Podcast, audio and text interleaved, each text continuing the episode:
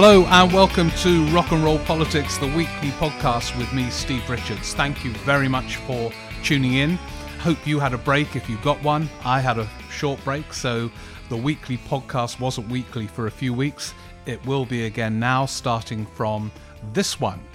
Before I get going, a couple of announcements. First of all, the paperback of my book on prime ministers, uh, Reflections on Leadership from Harold Wilson to Theresa May, as it was in the hardback, is now from Harold Wilson to Boris Johnson. There's an additional chapter on Johnson, which made me update some of the other chapters too, because Johnson's rule, though not over yet, shines considerable light on the other leaders as well in ways that I'm going to reflect actually in this podcast because it's a good way of setting up the autumn drama that is about to unfold. So, anyway, that's out on September the 3rd. I'm also doing a few live shows this month, hopefully in a theatre. It was really interesting doing the live streams of rock and roll politics, uh, which um, involved me sitting in front of a computer, but in ways that felt very engaged because the audience asked brilliant questions. Some of it carried on on Twitter afterwards, the equivalent of meeting at the bar after those live shows. And so that was a really good experience. You felt you were somehow defeating the virus fleetingly by doing those, but it's of course not the same as being in a theatre. So hopefully I'll be at King's Place, where also, because obviously obviously the audience is going to be very carefully socially distanced, so there won't be as many as usual. Um, so it will be streamed as as well. And there will be a live stream from that show, so people can tune in from anywhere around the globe. And tickets are for both those, the streaming or the live event, are on the King's Place website. And that should be fun. It would be kind of like old times, maybe. Let's hope so. Then I'm doing the following day, which will be Saturday the 19th, going to the uh, great Ropetackle Arts Centre in Shoreham, wonderful art centre. Uh, and hopefully that too will be up and running. And then the following Saturday, for the first time actually, I'm going to Greenwich Theatre to do rock and roll politics. So, those of you south of the river who don't um, make it northwards to places like King's Place, please do come along there. That's Greenwich Theatre. So those are the announcements, and now let's uh, get going. Oh yeah, before beforehand, actually, there was one thing I wanted to say, which is that having done these kind of streams from my room, somewhat kind of surreal events, but very satisfying events, I thought it might be good to give you an email, you listeners of the podcast, to contact me with any questions or points arising from the podcast. And I've got an email address where you can do this, and I'll repeat it a couple of times. Now, obviously, you'll be out jogging while you're listening to this, so you won't be able to make a note of the email. But obviously, you can come back with a pen, cup of coffee, and make a note of the email. It's Steve Rick 1414 at iCloud.com. And so, if you've got any questions to raise for next week's podcast or any points arising from this week's podcast where you agree, disagree, think I've gone bonkers, please email. And therefore, we can begin the sort of dialogue we had during the live streaming events at the height of the lockdown or lockdown number one, depending on what happens. So please do get in touch. That's steverick14 at iCloud.com. And if you're out jogging at the moment or doing press ups while you're listening for inspiration and energy and dynamism, that email address was read out about four minutes, 20 seconds into the podcast. What's been so interesting, even over August, is how the pattern of politics persisted. Uh, it rarely changes when patterns are in place, and the pattern of this government, unclear of direction, and the panic stricken U turns continued in August in a way more vividly than before. Remember, we had them before on issues such as Marcus Rashford's campaign on free dinners and several others. The payments that uh, foreign NHS workers were expected to make were uh, rightly and suddenly dropped, having been clearly put in place. And Boris Johnson at Prime Minister's question saying he had thought about it and decided they should make these payments. They were then dropped, and so on. But in August, it became very vivid with the exams and the colossal crash of a U turn. And by the way, I fully accept what is now the fashionable revisionist theory that U turns can be a sign of grown up politics, that voters appreciate the fact that governments listen and respond and change rather than be defiant and lacking all capacity for expediency. All that is true. But at the same time, the exam U turn was a very interesting model because the government had clear warning, just as they did incidentally with the likely impact of COVID in the UK in uh, February and March. They had a clear warning of what was likely to happen from Scotland, but also from well before that. They knew the date when the exams were going to be announced. They knew the form in which marks were going to be made. And I think any of the other prime ministers I write about in this book would have sat down with their senior advisors and education ministers and gone through every permutation. If you take, for example, Blair and Brown, but on this I don't think they were exceptional, they used to explore every eventuality with an almost neurotic precision. Sometimes they went to the other extreme where they were kind of almost paralyzed with fear to do anything because they had contemplated all the possible consequences of what they might do. But Blair was good at this. He would sit there with Alastair Campbell and others and say, right, guys, if we do this, what will happen? And, and, it will be partly, you know, what will the media do? And he was too obsessed with that. But it would also be, what would the Tories say? How will it play out in parts of the electorate that he wanted to reassure and woo? Uh, what would happen in terms of, say, its impact on the economy or whatever? They would absolutely analyze to death any policy implication, especially one that can be seen careering towards them, like the exam results being announced uh, in August. Now, clearly, Johnson does not run his number 10 like that.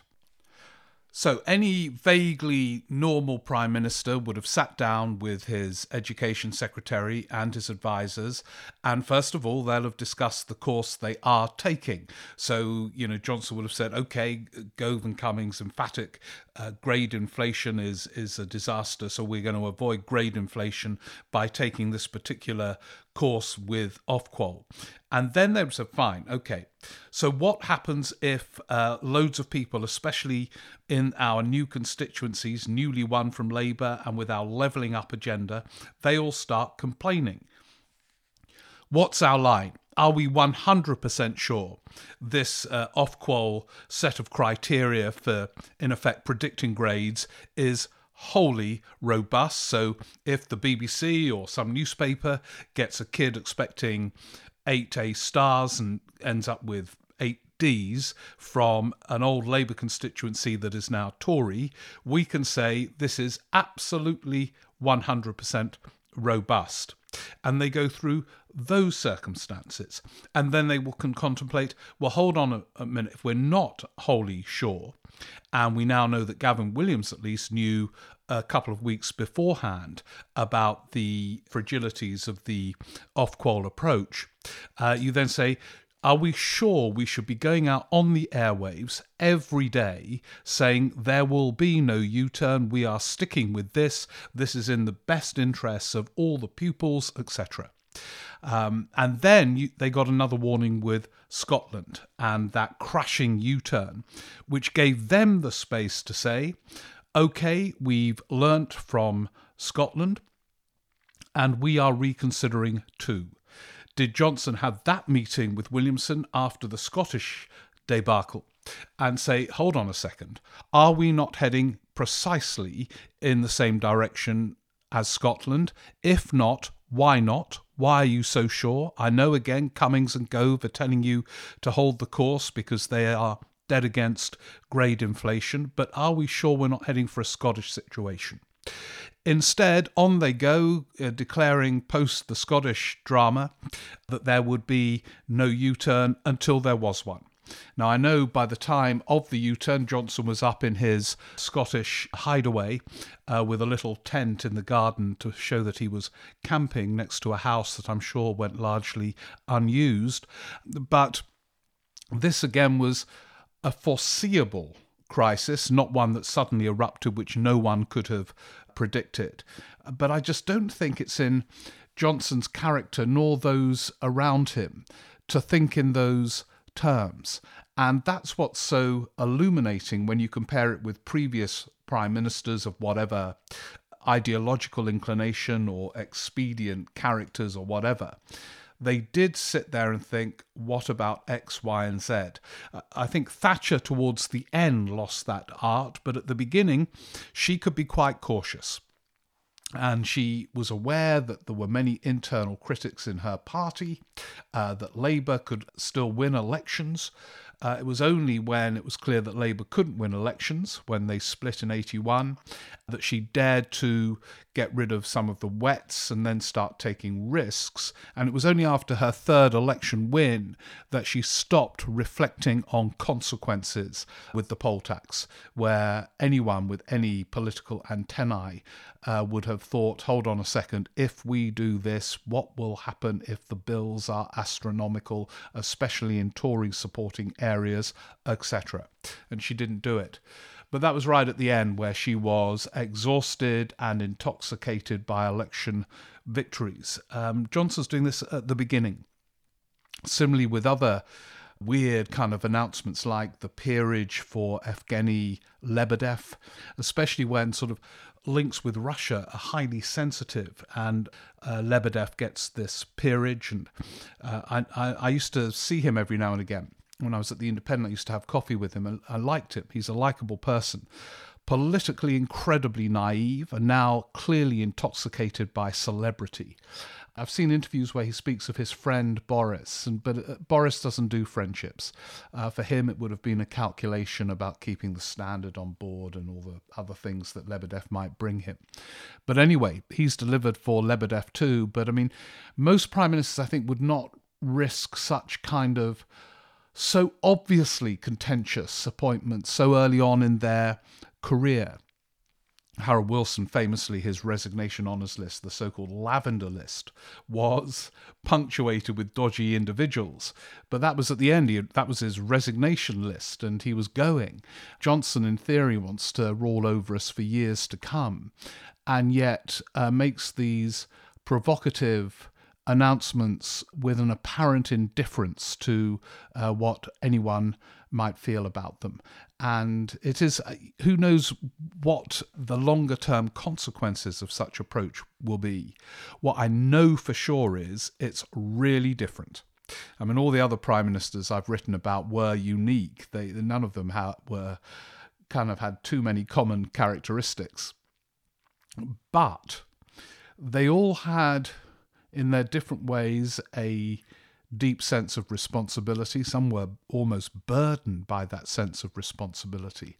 And they, on the whole, with varying degrees of forensic determination, were very across policy details and the implications of those policies.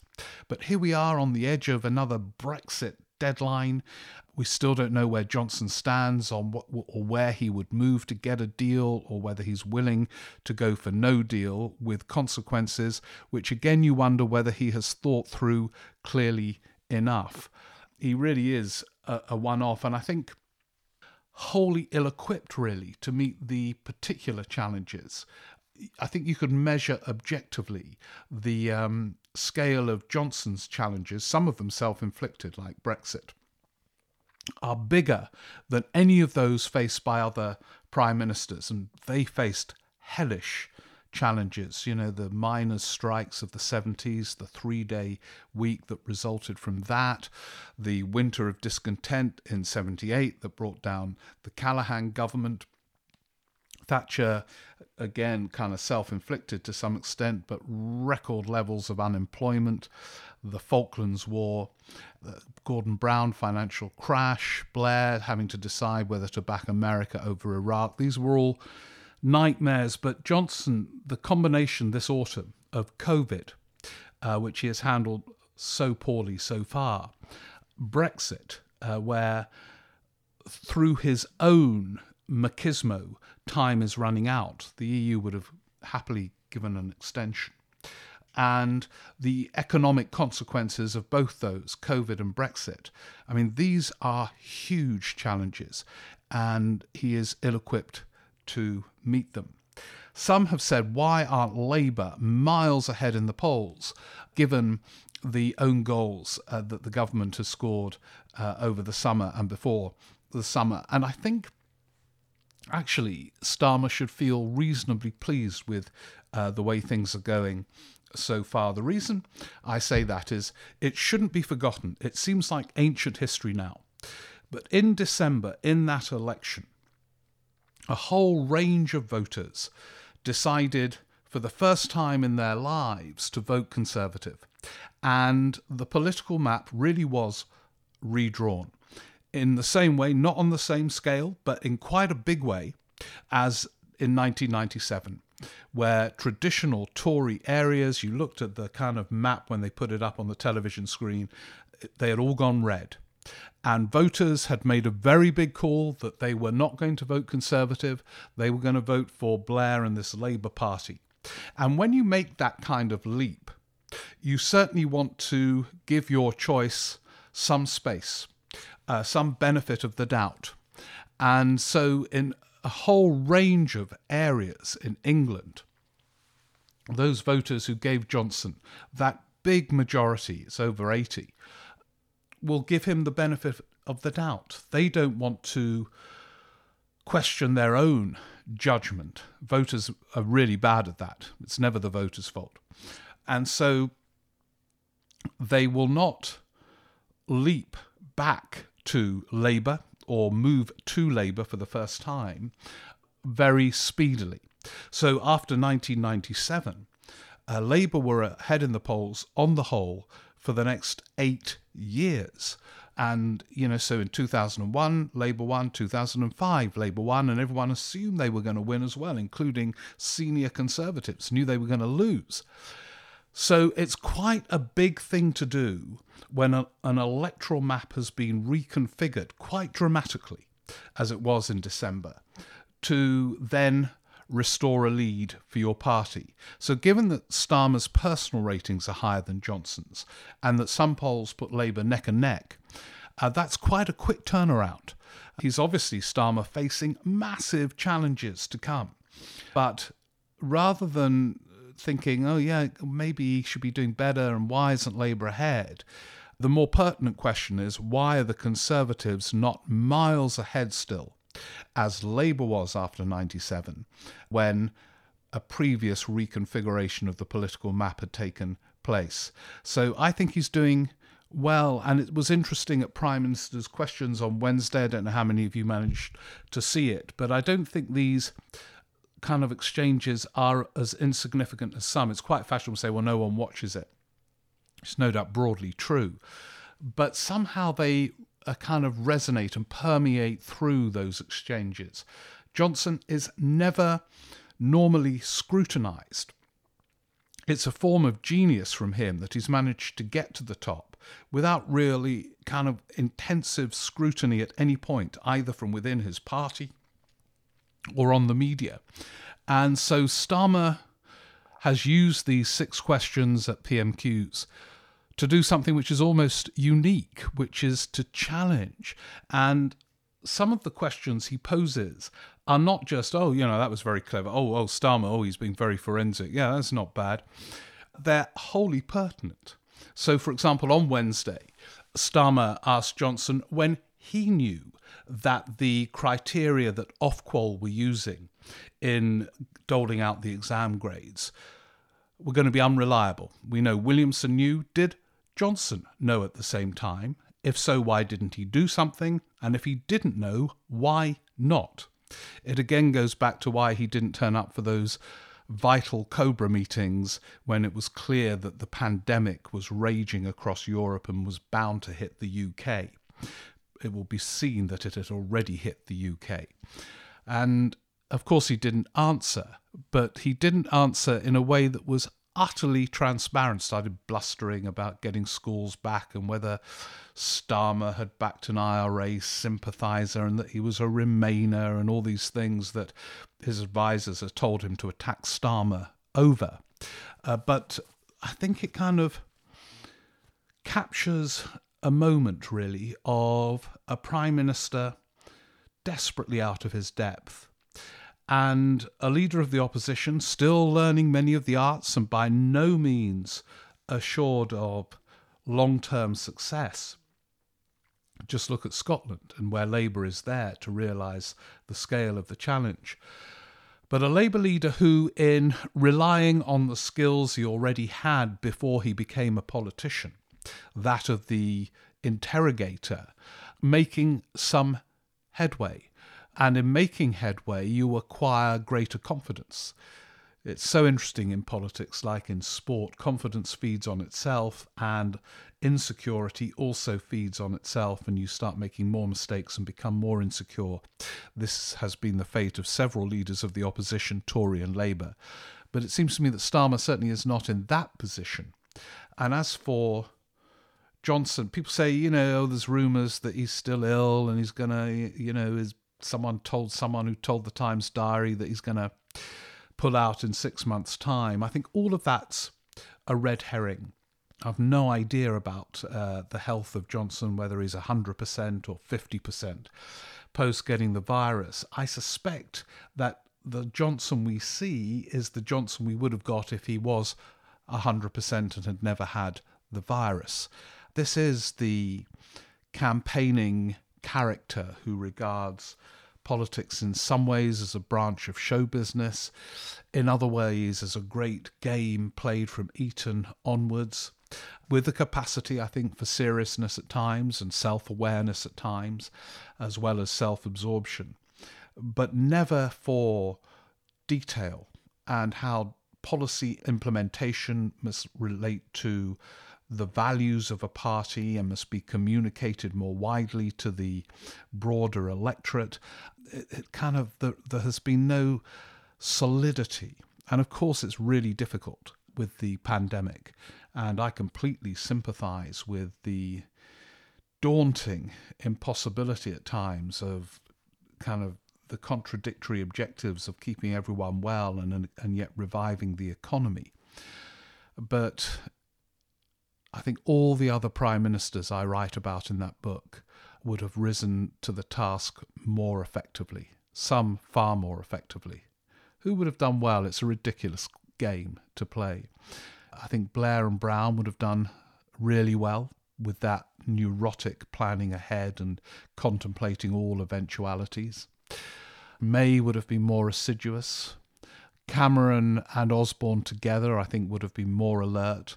Um, Cameron was not a great one for policy detail, but I think they would have responded okay. Wilson was a great master of policy detail at his peak, and I think would have been more effective.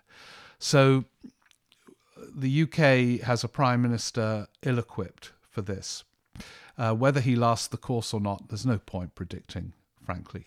I'm sure he has every intention of doing so. And with that majority which he secured at the last election, has every right to try. But I think he's going to find it really tough. One of the things I've been reading during the uh, summer break has been the diaries of Woodrow Wyatt. I really recommend them. There's three volumes. I've read all three. I think I've read every page. I must be the only person in the Western world who has ever read them in full. But they are fascinating on many levels. Wyatt was a columnist in the 80s and 90s. He was known as the voice of reason at the News of the World, an interesting title uh, for someone who was wholly devoted to first Margaret Thatcher and then very conveniently John Major. And he used to speak to them once or twice a week. And uh, the calls, some people, I read the reviews of the diaries, and some argued that he exaggerated his centrality. Well, he didn't make up these calls. He was on the phone to them or they to him uh, once or twice a week. And what was interesting about Thatcher was in confiding to Wyatt, she conveyed how down she was a lot of the time, worried about colleagues conspiring against her long before her fall, worried about the a column or the views of a newspaper. She was very worked up about the stance of the Independent in its early formidable phase when she was Prime Minister, worried about the impact on her people of certain economic policies, worried about what Nigel Lawson was up to. Quite a lot of it justified, by the way, but the mood music was one of doubt and insecurity. And it reminded me when I wrote that book how most of the time prime ministers are miserable Thatcher enjoyed herself far more than most of them because she had a doting press and huge landslide majorities. But she was she was down a lot of the time. And although Johnson is very different to all these other modern prime ministers I write about in the book, I think there will be one thing that links him with them, and that is he'll start to feel miserable soon. Some say he's already not enjoying it. I've no idea. But I think pretty soon he will feel the burdens of it, the anger, frustration, paranoia, isolation that all the others in different ways felt once they had acquired the crown. When they get the crown, they think they're special with every justification because most people ache for it, most of their peer group, and don't get it. They have become prime ministers and they think they're special until things start to go wrong. And then they are miserable and feel the opposite of special. And when he starts to feel that, or if he has, it will be interesting to see how he adapts and responds. It's not as glamorous as I think he thought it would be. Anyway, God, blimey, we've done about half an hour. Those of you listening and running will have almost finished your 5K, in some cases, finished your 5K. Those of you doing press ups, you must have done about 300. Anyway, thank you very much for listening. Just a reminder again the paperback is out this week. Prime Ministers from uh, Harold Wilson to Boris Johnson Reflections on Leadership. And the live shows are at King's Place on Friday, September the 18th, the Ropetackle Arts Centre on the 19th, and then the following Saturday at Greenwich Theatre. I think that will be Saturday the 25th, 26th. You know what you know what I mean. That kind of time. times. Definitely the Saturday. And tickets are available at those theatres' websites. Thanks so much for listening. Great to be back, as they say. It's going to be an autumn of Shakespearean drama and some deadly serious issues around COVID, the economy, and Brexit. And we will delve deep. And don't forget, do email, and we can have more of an exchange in these podcasts too. Thanks a lot. See you next week.